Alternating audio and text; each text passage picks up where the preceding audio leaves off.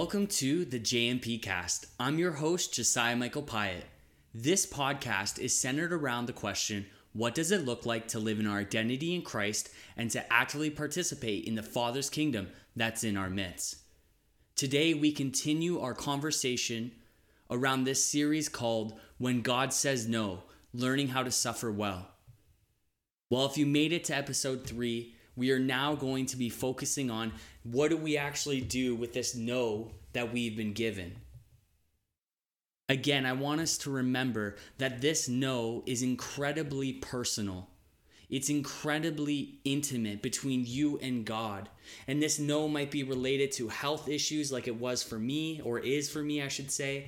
It could be related to a relationship, it could be related to a lifestyle regardless of the no that you may have been discerning that you are getting, I believe there's this process, there's this journey that we can see through scripture and we can see through the history of the church that many have had to go through.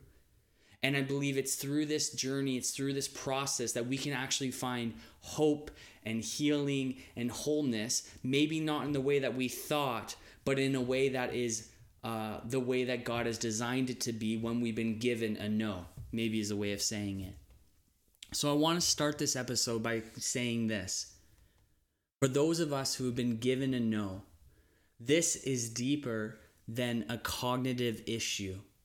It is deeper than emotions. It is deeper than our actions and our behaviors. How we respond to this is going to be deeper than just what our theological understanding of scripture and suffering is. It's going to be deeper than, than being part of a community that we can process these things with. You see, I'm convinced that what you and I need when we've been given a no the way that we have is an encounter with Jesus, the cornerstone you see, dealing with our thoughts and the ways that our, our sickness or our lifestyle, whatever it may be, is affecting us can only go so far. Dealing with our emotions, our behaviors, dealing with our theology around this issue, whatever it may be within suffering, can only go so far. What you and I need is an encounter with Jesus. We need a revelation of who he is and what he has to say to us in our situation. I am sitting here before you telling you that it was through a revelation that Jesus gave me personally, intimately, that has absolutely transformed the way that I navigate through this no that I've been given.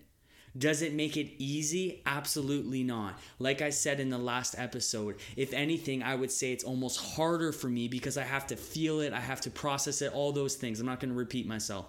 So, what I want to focus on today is actually Paul's experience with a no. Now, if you do, are not familiar with the Bible, Paul is a New Testament writer, church planter, apostle, amazing man who basically just like took the church. God used him to take the church to places that arguably we were like he he's just amazing. He's a great guy. Ironically, though, from his perspective, he would say he was the worst of the apostles because he was in his own process. And so, why? Where am I going, Josiah? Where are you going? Focus. Okay. So, Paul, this man who wrote a lot of the New Testament, planted churches, he had this, what he describes as a thorn in his flesh. Now, it was something, we're not sure what it was, but we know that it had to be something that people were aware of because he addresses it in a letter that he wrote to a church in Corinth. Now, what I think is so interesting about this story and now, if you grew up in the church and you're like me, you're like, dude, you already know this story. The thorn in the flesh, my strength will be made perfect in your weakness, all that stuff. I get that. And I've been I've listened to those sermons, I've read those books, so to speak, and I want to talk to you about something different within this encounter. You see, what I see fundamentally with Paul in this thorn in the flesh is him actually saying to Jesus, to God, through the Father, through the Son, in the power of the Holy Spirit, he brings this thorn before God and he says, Heal me, give me a breakthrough.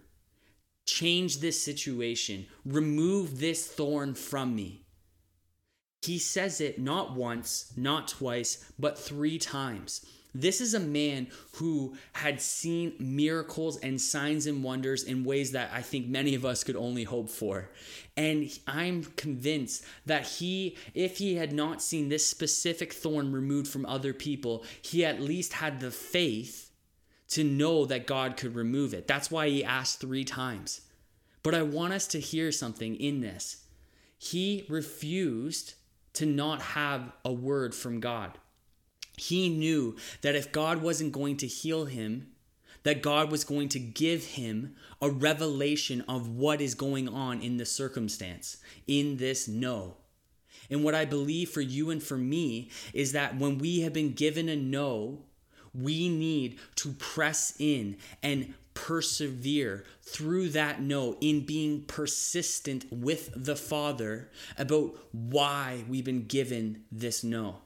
I believe that Jesus wants to speak to you about this no that he has been giving you. I believe that this is not a condemnation, but an invitation for an encounter that can radically change and transform your life through His strength, through Jesus alone, in the way that you navigate through the suffering that you have to bear. Now, because I'm like a Bible guy and I like teaching it and stuff, I have to say that Paul, contextually speaking, was writing to the church probably for two reasons within this thorn of the flesh. The first would be people were aware of the thorn. And so it probably brought some people questions being like, this is the guy, this is the guy we're going to read his letters, this is the guy who's going to plant the churches, but he's got this thing in his life. I don't know if you can relate to that if you've been given a no that's a physical thing, but you I'm sure if you've been in the the right wrong Christian circles depending, I, I mean that gently, you can relate to the fact that you can feel that tension of someone saying, Is something wrong with him or her? Why do they have what they have? So Paul was dealing with this. And so I think a part of that was him explaining why he had this thorn. Um, and so, but I think deeper than that, what Paul is showing us is that there is a revelation that we can have. Because practically speaking, too, the church he was speaking to was heading into a time of trials and tribulation and persecution. And so I believe he was actually also pastorally giving them his own experience to say, God wants to reveal something to you through these trials, these tribulations, and through the things that are about to unfold. So you might be sitting here and saying, or listening, or whatever, and being like, okay, Josiah, so we need an encounter. This is deeper than our emotions, it's deeper than our thinking, it's deeper than our relationships, it's deeper than our theology and our ability to be part of a community. Well, how do we get this encounter? That is what I want to focus the rest of this series on, essentially. And so I'm going to be giving you, hopefully, different parameters, different trail markers that can help you in having that encounter. First off, I need to be clear this is not a bait and switch kind of thing, meaning it is not do step one, two, and three, and now you have an encounter to be honest with you, that is more witchcraft than it is Christianity. And so this is not saying if you do this, then you will get that from God. God is not a genie in a bottle. However, there is a way that we have through the Son that He has shown us that can bring life and hope and truth. And so there are practices and disciplines that we can practice as followers of Jesus in walking in His way that can lead to a revelation. This is important to note because I am not trying to say you do this, you do that, and you'll get an encounter. For me, in my own personal journey, without getting into it, because I did have this encounter, it wasn't until I was like 21 or 22. Now, remember, I've had my sickness since I was in my mother's womb. It's all I've ever known. I have been walking with Jesus since I was 13 years old. So it was 12 years into my journey that I was given this revelation that has radically changed my life